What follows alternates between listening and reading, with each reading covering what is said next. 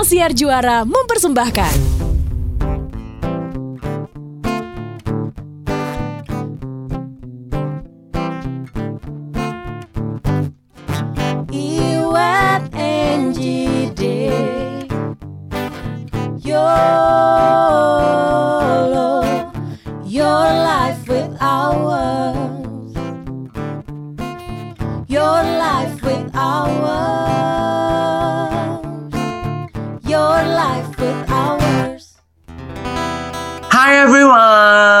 Nice to see everybody here. Walaupun ya belum kejadian nih, kita bisa rekaman dari studio. Gue tuh secara jujur sungguhlah kangen loh rekaman dari studio. Tapi maaf ya, ini memang kali ini yang menggagalkan aku, karena aku tuh lagi ya ada event bunda-bunda gitu loh. Jadi kan aku gak bisa, aku harus ke event bunda-bunda ini dulu ya gitu. Habis ini ya, Saking susahnya ngumpulin kita ke studio Kosmo, gue tuh lagi mikir, gue punya kamar kosong, apa itu gue jadiin studio podcast ya? Jadi kalian kesini aja. Boleh kan, kalau situ aku bisa milele ya gitu kan ya. Gak imwong kali, gue saking Gak masalah ya.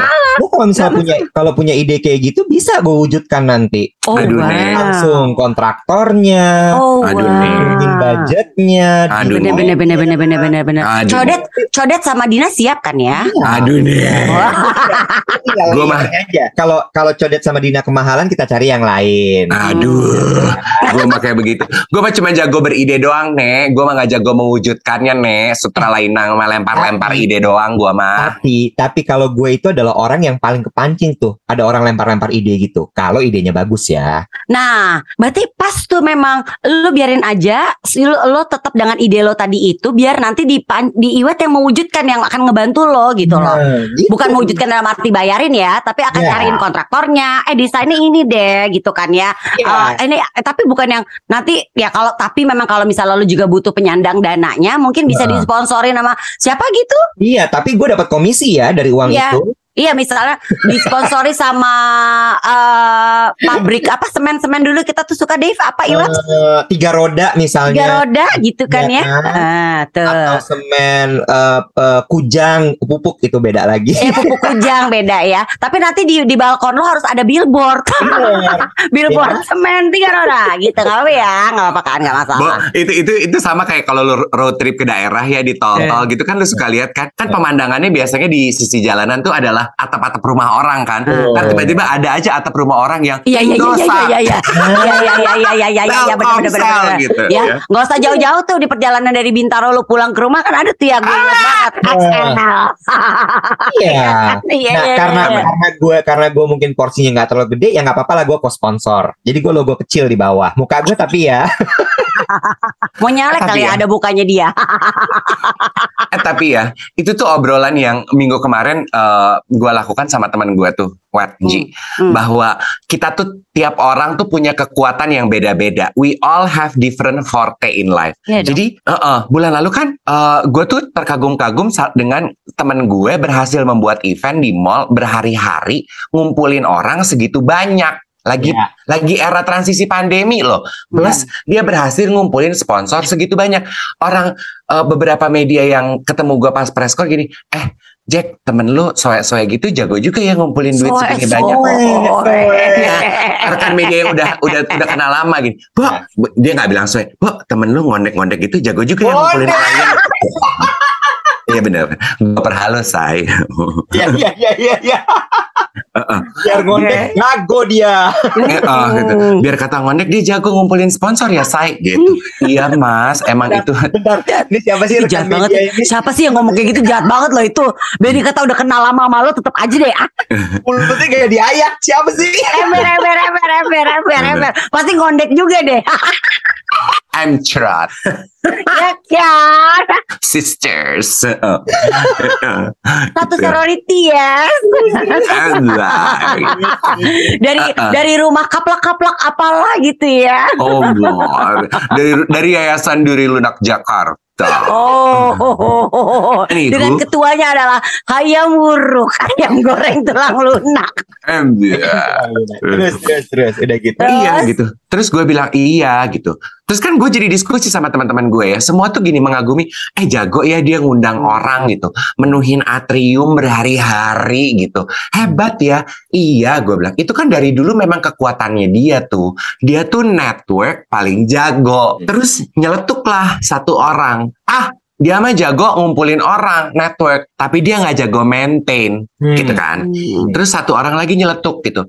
Tapi hebat loh, dia bikin acara kayak gini. Idenya tuh brilian banget, berani loh. Satu lagi, siang orang itu nyeletuk lagi. Iya, dia mah jago bikin ide. Tapi dia gak jago melaksanakannya. Idenya mah banyak. Tapi gak selalu semuanya berhasil kan. Gak selalu semuanya dikerjain kan. Terus gue bilang gitu. Tanpa bermaksud membela teman gue ya. Gue bilang, ya Nek, emang kita kan begitu.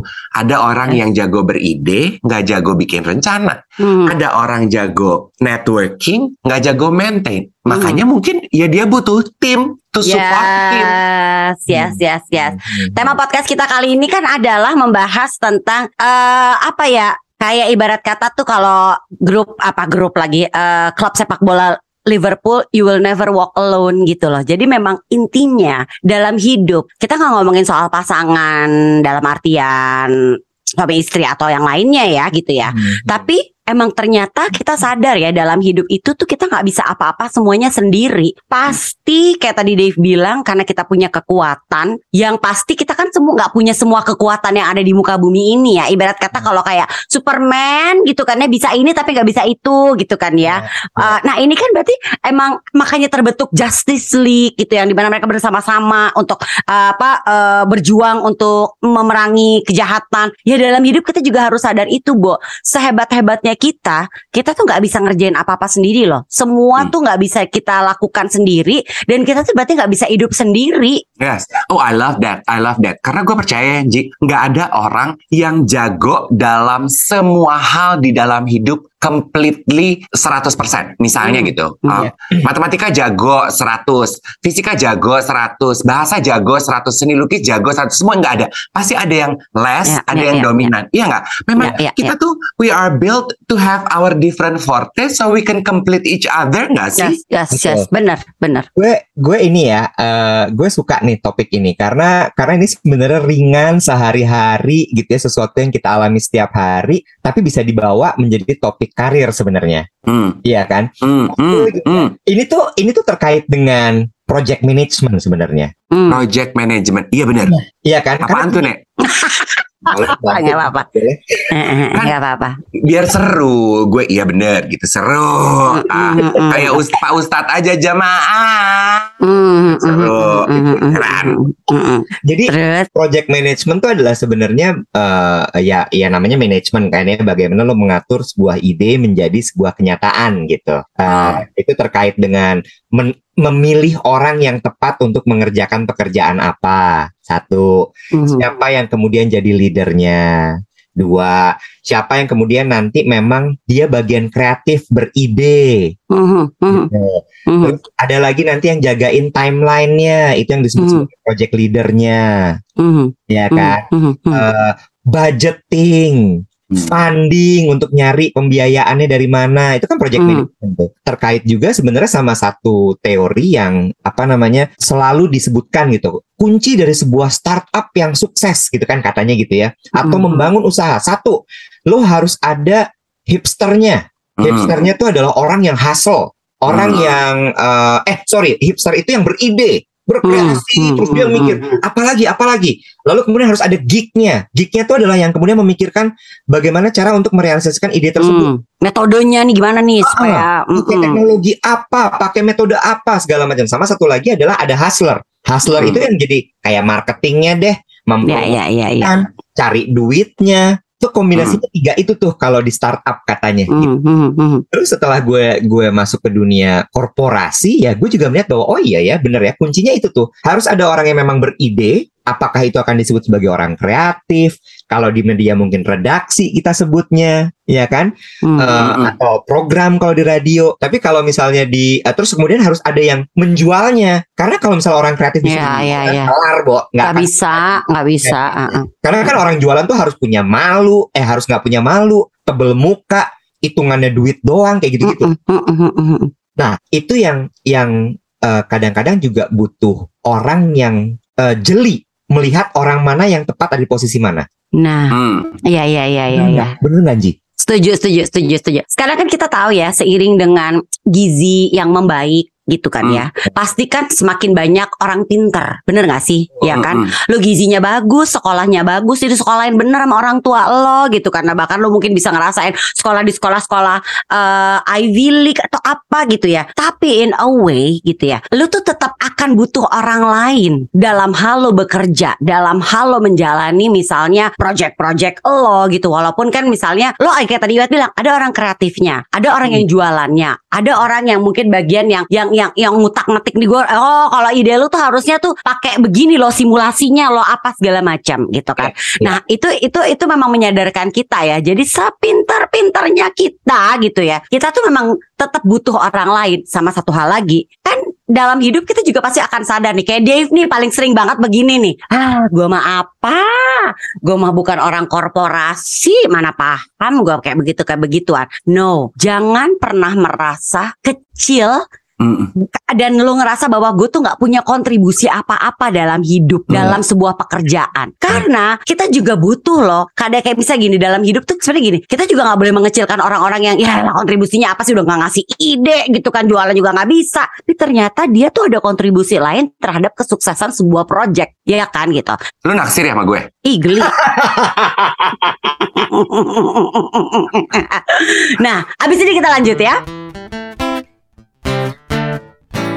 Sebelum Dave kegeran bilang kalau gue naksir dia, maksudnya gue tuh pengen ngingetin bahwa mungkin kalau jadinya yang jalanin podcast ini nih, contohnya ya YOLO ini deh ya, yang jalanin podcast ini gue sama Iwet, itu tuh jadinya agak semi-serius dengan hadirnya Dave, yang mungkin lu sering ngerasa bahwa apa sih gue, aduh gue mah gak bisa nyumbang apa-apa, apalah aku gitu kan ya. Lu tuh yang bikin podcast ini tuh jadi pan. Cantik ya. Cantik. Gak cantik, bukan.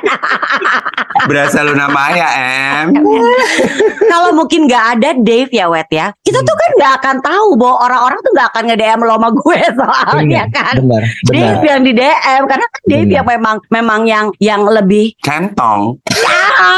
Sebel seralo deh. Tapi bener lah. Sama satu lagi ini gue mengquote ini dari Mbak Mira Lesmana.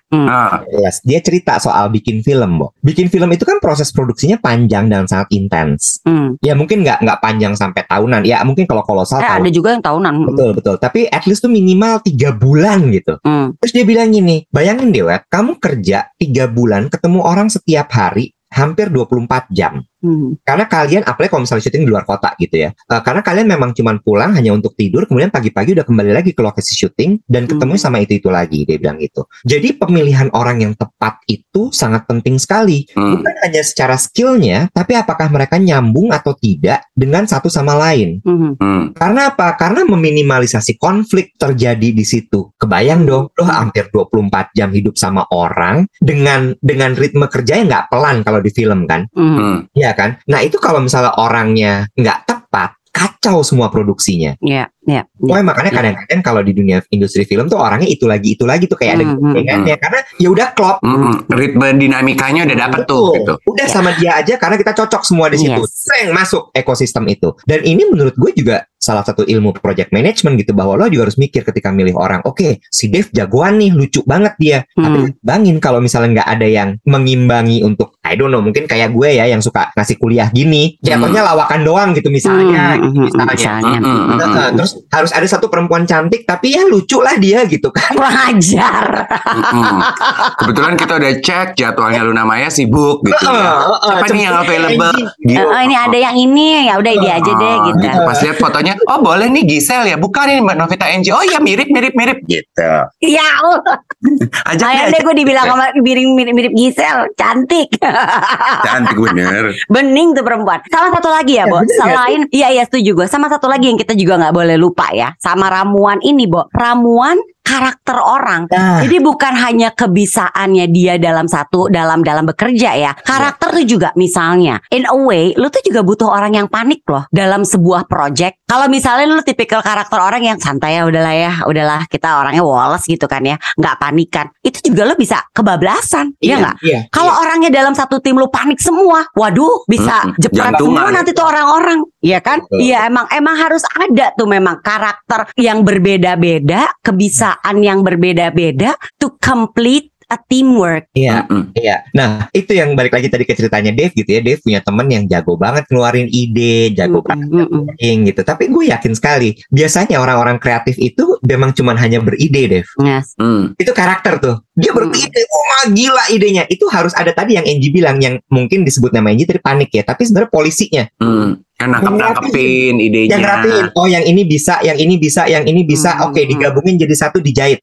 Ya kan? Bener gak sih, Ji? Kalau enggak, amburadul tuh. Isinya orang kreatif semua. Sibuk beride, gak jalan-jalan tuh projectnya. Iya. Jadi kayak, sebentar, kayak podcast ini, misalnya, cuman idenya tuh dari Dave gitu ya. Gak akan jalan. Gue tau dia punya ide, tapi kan harus ada yang mewujudkan gitu. Cuman gue, Iwet, misalnya Dave sama gue doang. Ya gak akan jalan. Mau ditaruh di mana tuh podcast gitu kan ya. Bingung. Di kotak pos. Bikin podcast yuk, uploadnya di mana nih? Taruh aja di kotak pos, say. Bikin aja dulu. Terus pakai apa? Rekam pakai handphone lah. Gimana nih? Siapa yang mau dengerin? Tapi berarti ya sebetulnya ya, orang yang sukses ya adalah orang yang menurut gue ya dari pembicaraan ini berarti adalah orang yang tahu kekuatan dirinya apa dan orang yang tertanam di lingkungan atau support system yang tepat. Betul. Sehingga dan itu bisa dicari. Iya kan? Dan sehingga semua bisa tumbuh bersama, gitu kan? Iya. Satu lagi dalam sebuah project nih, balik lagi ke project nih. Ada yang namanya spesialis, ada yang namanya generalis. Kalau spesialis kan jelas ya. Iya emang gue spesialisasinya di kreatif, gue spesialisasinya di ngomong, gue spesialisasinya di ini, di itu gitu. Tapi kalau semuanya isinya spesialis, iris gue nggak akan jalan tuh project. Need a generalis, satu orang generalis yang bisa melihat semuanya dalam scope yang lebih besar. Itu penting. Jadi kadang-kadang gitu ya kayak sekarang gitu apalagi nih metode sekolah sekarang kan benar-benar mengarahkan orang jadi spesialis kan ya. Anak-anak tuh lu sukanya apa? Udah lu kejar di situ. Tapi ketika nanti dia masuk dunia kerja, dia harus jadi generalis. Sekolah-sekolah sekarang zaman dia menemukan satu generalisnya untuk dia gitu. Tapi sekolah-sekolah zaman sekarang itu memang udah kebanyakan teamwork kok. Udah diajarin memang lo harus punya. Jadi emang diajarkan juga untuk kapan nih lo harus bisa meredam ego lo, kapan lo emang harus ayo you rise gitu loh untuk lo mungkin yang mimpin project ini atau apa itu udah mulai diajarin juga kok sebenarnya. Karena itu penting banget, Bo. Ternyata gitu ya maksud gue apalagi setelah gue masuk dunia advertising gitu, agency. Wah, itu banyak banget spesialisnya. Gak bayang. Banyak banget spesialisnya dan spesialis itu gak mau bergerak dari situ ya. Gue cuma spesialis, gue ini, gue gak mau ngerjainnya. Tapi ketika gak ada generalisnya, bubar. Iya sih. Itu sana spesialis semua gitu. Jadi sebetulnya ya obrolan ringan ini tuh weightlifting banget ya untuk beban kehidupan kita, apalagi buat teman-teman yang kerja ya. Jadi berhentilah lo tuh ngerumpiin atau mungkin mencibir orang-orang yang dia mah cuma bisanya bikin rencana doang nek, nggak pernah kejadian.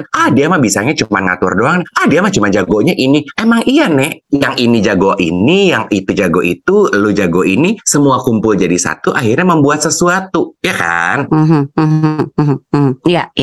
Kayak karang taruna aja, Bo. Tetap aja kan butuh. Iya. Dan jago itu gitu. Gue tuh ada satu, gue nonton apa ya Lonely Planet atau apa Planet gitu dokumenter di Netflix ya. Gue pernah bagi tuh di TikTok gue. Jadi reporter lingkungan hidup paling tua di dunia namanya David Attenborough. Dia membahas mengenai ekosistem. Terus menurut gue oh my god. Jadi ternyata memang ketika Tuhan menciptakan dunia ini, kita tuh memang we are built to complete each other and we are built because we need one another to survive. Contohnya ya dari si Lonely Planet atau apalah itu David Attenborough. Dia membahas mengenai perkebunan kelapa sawit. Kan itu di Kalimantan ya. Di mana sih di Indonesia deh pokoknya ya. Dia bilang dia menyayat Riau ada, Kalimantan ada. Dia menyayangkan karena menurut dia hutan itu harusnya tumbuhannya beragam. Kenapa gitu? Makanya kan orang hutan itu save orang hutan. Orang hutan udah nggak punya tempat untuk hidup karena hutan yang tumbuhannya seragam. Orang hutan itu diperlukan untuk rantai kehidupan hutan. Karena orang hutan makan biji-bijian, buahnya dia makan, bijinya dia jatohin ke bawah. Biji yang dia jatohin ke bawah harus beragam sehingga nanti tuh biji-biji yang beragam akan tumbuh suatu hari membuat hutan itu hidup. Kenapa hutan perlu hidup? Ya lanjut deh tuh ya, hutan itu menyerap oksigen, rainforest, apalah apa. Jadi panjang kan ekosistemnya. Terus gue pikir, oh my God, sesederhana bahwa gue memutuskan untuk mengganti hutan gue dengan hutan kelapa sawit semua aja, itu ternyata mempengaruhi begitu banyak ya. Jadi kan, dan sesimpel, kenapa sih lu pusing banget sih harus ada orang hutan? Nek, dia itu perlu untuk makanin dan menjatuhkan biji ke hutan lo. Cuman gitu doang, Nek. Lo ingat gak sih ada satu quote yang bilang bahkan daun yang jatuh aja dari pohon itu ada fungsinya di dunia. Iya. Jadi memang sekecil apapun, sehebat apapun, lo tuh memang you complete each other sebenarnya. Iya, lo punya peran kok di dunia ini. Iya, lo punya peran. Jangan pernah ngerasa bahwa aduh I'm nothing, atau juga jangan pernah ngerasa bahwa gue bisa segalanya. Gila lo, orang gue lulusan terbaik di kampus gue tuh pinter lo gitu. Gak bisa. Lo gak bisa tetap ngerjain apa-apa sendiri. Ibarat kata gini, kalau agency isinya cuman orang-orang kreatif yang melempar ide tapi gak ada yang mengeksekusi, kan juga gak jalan. Ya gak, misalnya gitu kan ya. Tetap Bo, harus ada kayak tadi Iwet bilang. Misalnya orang yang jago teknologi, jago dia, tapi idenya apa, mau bikin apa? Gak tahu. Benar. Tetap aja lo tuh butuh untuk saling melengkapi. Jadilah sebuah karya, jadilah sebuah project, dan itu semua nggak bisa dilakukan beneran sendiri. Ya, tapi gue nambahin satu nih. Abis ini boleh? Allah, ya udah deh. Silahkan, dapurnya udah buka lagi jadi bisa nambah. Boleh, kasih ya. Jadi setuju nih bahwa memang ada orang yang spesialis gitu, harus dia memang bisanya di sini, kekuatannya dia di sini, tapi harus dilengkapi dengan si ini, si itu, segala macam, dan harus ada generalisnya yang kemudian meramu itu semua menjadi satu kayak gitu ya. Tapi tuntutan zaman tuh juga berubah sekarang. Ya kan? Di era ini emang gila sih startup ini emang apa ya istilahnya, kayak mereka nyebutnya adalah disruptif, mengubah, mengacak semua tatanan yang sudah ada gitu. Jadi orang-orang startup ini dan dengan teknologi yang semakin maju, ada AR, ada robot, apa segala macam, itu kan katanya manusia kemudian jadi tergantikan. Iya. Makanya kemudian akhirnya sekarang justru spesialis ini cenderung agak mulai ditinggalkan. Iya. Karena gini, karena kalau misalnya lu cuman bisa di satu hal aja, itu akan cost-nya gede. Iya. Misalnya ngerti. Dalam sebuah produksi YouTube video, ada videographer, ada editor, ada scriptwriter, ada tukang lighting, ada asisten lighting, ada art orang yang bikin setting, ada bikin apa. Begitu di total cost, wah mahal banget. Akhirnya dicarilah videographer yang bisa ngedit juga. Lighting man yang ngerti, nggak perlu dibantu pakai asisten. Mungkin butuh produser yang juga bisa nulis script. Ya. Terus kemudian, settingnya mungkin nggak perlu pakai art decorator. Mungkin si videografernya karena dia ngelihat matanya bagus, dia juga ngerti gimana cara ngeset tempat. Nah itu sekarang udah mulai dicari tuh perusahaan-perusahaan. Iya. Ya tetaplah kita punya kemampuan yang lebih yang bisa kita tawarkan sebenarnya. Iya. Tapi tetap nggak akan bisa sendiri juga. Betul. Ya. Lu adalah videografer, lu scriptwriter juga, lu lighting man juga, lu dekorator juga, kayak wow, Anda hebat. Ya. Tapi memang berarti tetap gini, bukan berarti juga kita ya sebagai manusia tuh ya udahlah gue bisa nyanyiin ini aja, udah gue ambil my specialty ini, tenang gue adalah yang terbaik. Enggak, sekarang memang kita tuh udah harus bisa juga kayak mengupgrade, level up our kemampuan gitu ya, dengan nambah-nambah ilmu. Misalnya gue biasanya gue tuh tukang masak, tapi gue juga bisa kalian misalnya plating tuh semua gue loh, nanti gue juga yang akan dekor apa segala macam. Nah itu kan lumayan tuh ya sebenarnya. Tapi masih dalam bidang yang sama gitu loh. Gak perlu tiba-tiba lu tuh gue tukang masak, gue bisa dekor, nanti abis itu gue juga jualan. Nanti yang masak siapa, yang nerima order siapa? Susah dong. Ordernya akan tersendat-sendat dong. Karena di saat mungkin lo lagi ada trip, mau ada orderan, lo lagi nggak, lo lagi di mana gitu, lo lagi mengerjakan tugas lo sebagai yang nganter-nganter gitu kan? Betul, betul. Cakep sih ya, dalam arti episode kali ini tuh kita mengingatkan apa yang Angie bilang tadi, bahwa nggak ada peran yang terlalu kecil yang tidak memiliki sumbangsih gitu. Kalau teman-teman belum menemukan kekuatan lo apa, forte lo apa, mungkin sesegera mungkin lo berdialog sama diri lo dan lihat, assess yourself gitu. Apa yang jadi kekuatan lo? Just be good at it gitu. Dan sadari aja setiap orang punya forte masing-masing gitu. Cari lingkungan pendukung yang tepat aja sehingga lo bisa bertumbuh bersama. Ya kan? Jangan kecil hati deh. Iya. Ini sekalian ngingetin juga. Kita tahu sekarang ini kan kita hidup di zaman social media, di mana kita melihat keberhasilan orang akan membuat kita merasa kecil hati. Buset, dia udah kemana-mana, dia udah hebat, oh dia di direktur ya, di apa director yang lo sangkain sutradara ya Dave. Ya bener kan, padahal beda ya. Anaknya masih ngakak loh sampai sekarang. Iya kan, director yang lo sangkain sutradara gitu kan ya. Aduh posisi gue tuh belum sedia gitu loh, level gue tuh masih di bawahnya dia. Ini kan sebenarnya dengan hadirnya sosmed tuh membuat kita tuh sering envy other people gitu kan ya, dia lebih hebat dari gue, aduh apa gue ini gitu loh, stres gue jadinya ngelihat dia. Jangan, lu perdalam aja apa yang tengah lo tak lakukan ya kan, istilah ibarat kata ya mungkin lu cuma kayak gini deh, pisau ya kan. Kayak kita kan tahu pisau di dapur tuh ada rupa-rupa ya. Lu jangan nyuruh pisau daging suruh ngupas buah, Bo. Enggak bisa. Ya kan? Lu enggak usah, lu juga enggak mungkin nyuruh pisau buah yang kecil tapi tajam itu untuk motong daging, Bo. Besok baru kelar. Ya kan? Lu juga pisau buat ngoles mentega, lu pakai pisau daging juga enggak mungkin. Tapi kan tujuannya satu ya, Bo ya. Be good dengan apa yang lagi yang lo punya. Dalam artian satu juga, makanya kenapa gue pakai pisau sebagai analoginya ya. Lo pertajam skill lo, supaya lo tuh selalu tajam. Jangan lo jadi pisau yang tumpul. Harus jadi pisau yang tajam, ya kan? Diasah kemampuan lo. Si pisau kecil, pisau buah ini, kalau kagak diasah, kagak bisa motong buah juga, Bo. Iya nggak? Yes, si pisau gede yang biasanya buat motong daging, kalau kagak diasah, ya kagak bisa juga buat motong daging, Bo. Gue suka sama analogi ini loh. Jadi intinya apa yang Angie bilang adalah ketahui forte lo and be damn good at it. Yes. Ya kan? Yes. Sehingga lu punya sumbangsih. Iya. Oke. Iya. Kenapa Wet? Lu mau ngomong apa tadi? Gue kepikir soal analogi pisau ini tadi. Ini bagus banget menurut gue. Tadi kan kalau pisau daging udah pasti tajam banget dong, Gi. Gede biasanya. Gede tajam banget gitu kan ya.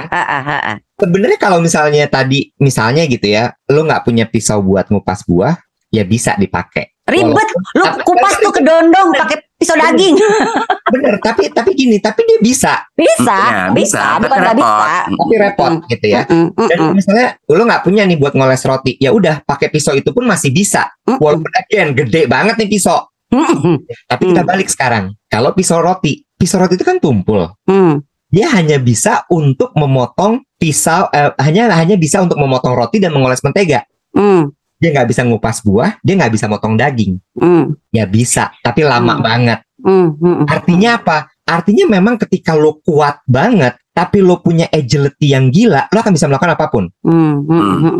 Tapi ketika lo cuman, ya udah itu aja, mau lo agile kayak apa, lo nggak akan bisa apa. Makanya tadi tuh yang Dave bilang, lo pertajam terus, skill lo tuh diasah terus. Tapi gini ya, balik lagi ya, kalau kita kita ngebahas soal pisau roti ya. Kalau lo mungkin kalau ya sekarang mungkin kita yang bikin orang yang fine dining, gak akan pernah Bo lo dikasih pisau roti itu tajam. Iya. Karena diharapkan olesan mentega itu tuh sempurna. Di saat lu pakai pisau tajam buat lu ngoles mentega, gradak-gradak, Bo.